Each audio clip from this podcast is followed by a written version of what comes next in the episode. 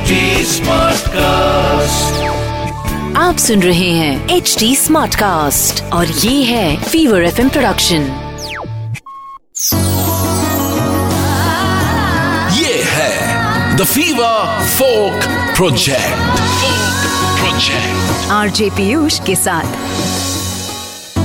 Hello and welcome to another episode of the fever folk project ये वो podcast है जिसे मैं यानी पीयूष आप तक लेकर आता हूँ हर हफ़्ते और हाँ इसके ज़रिए आप जुड़ते हैं हिंदुस्तान के अलग अलग क्षेत्रों, प्रांतों और वहाँ के फोक फॉर्म से। तो आज एक और फोक फॉर्म आपके साथ शेयर कर रहा हूँ। गर फिरदौस, बर रुए, जमी अस्त। हमी अस्तो हमी अस्तो, हमी अस्त। यानी कि अगर ज़मीन पर स्वर्ग है तो यही है यही है और यही है। आज का एपिसोड धरती के उसी स्वर्ग के नाम। Hello and welcome to another episode of the fever folk project मैं पीयूष हूँ और आज के एपिसोड में हम बात करने वाले हैं कश्मीरी फोक की। मैंने नोटिस किया है कि जब भी मैं फोक के बिखरे मोतियों को पिरोने की कोशिश करता हूँ, तब लगता है, अरे अभी बहुत कुछ छूटा हुआ है। और कश्मीर में तो फोक का एक पूरा खजाना छूटा हुआ है। कोई ऐसा फ़ंक्शन नहीं है जो बिना म्यूज़िक के पूरा हो जाए। और कोई एक फोक फॉर्म हो भी तो मैं कहूँ, यहाँ तो इंसान के आने से लेकर जाने तक फोक म्यूज़िक की भागीदारी है।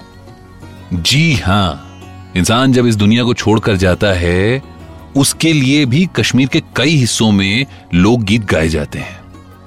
वैन, कश्मीर का वो फोक फॉर्म है जो तब गाया जाता है जब उदासी का माहौल हो।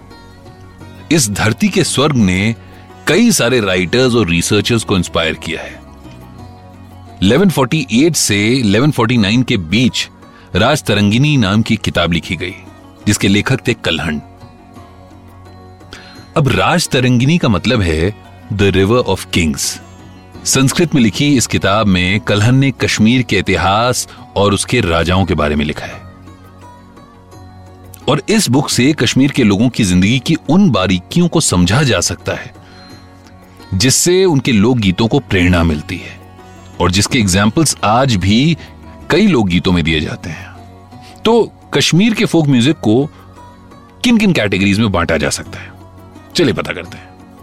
पहली कैटेगरी औरतों के ज़रिए गाए जाने वाले लोकगीत दूसरी कैटेगरी वो लोकगीत जिन्हें कवि गाते थे।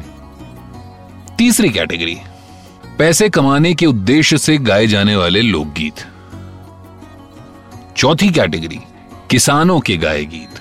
पांचवी कैटेगरी, धार्मिक गीत, भजन, लीला शिव गीत वगैरह वगैरह। अब इनमें से जो महिलाओं के लोकगीत हैं, उनकी भी तीन कैटेगरीज हैं। पहला है रऊफ या रेफू। यह ज़्यादातर स्प्रिंग सीज़न में गाया जाता है, यानी वसंत ऋतु में।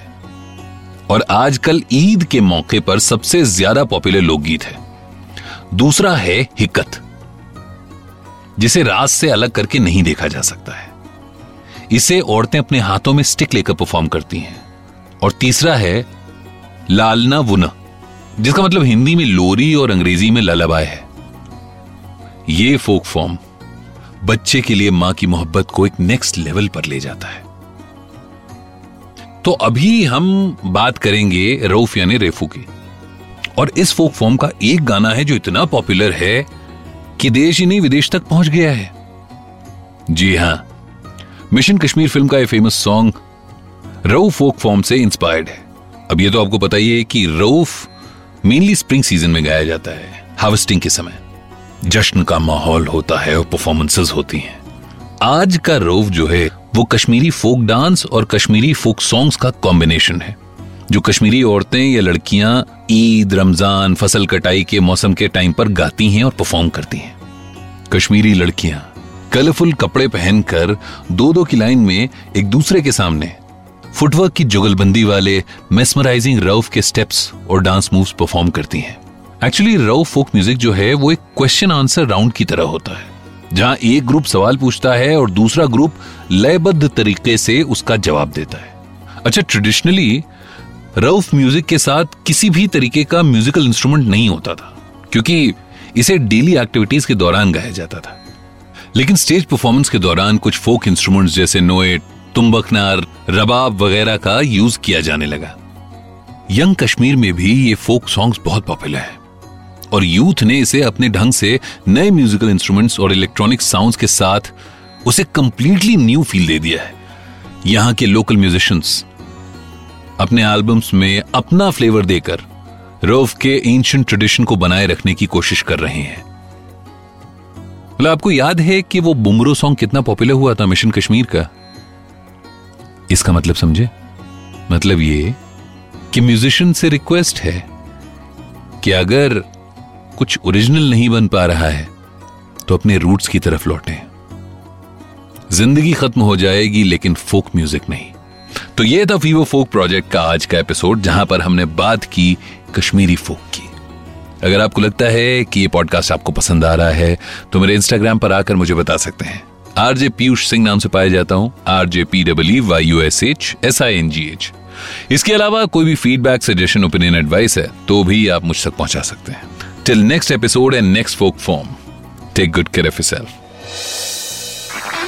आप सुन रहे हैं एच डी स्मार्ट कास्ट और ये था fever F production HD Smartcast.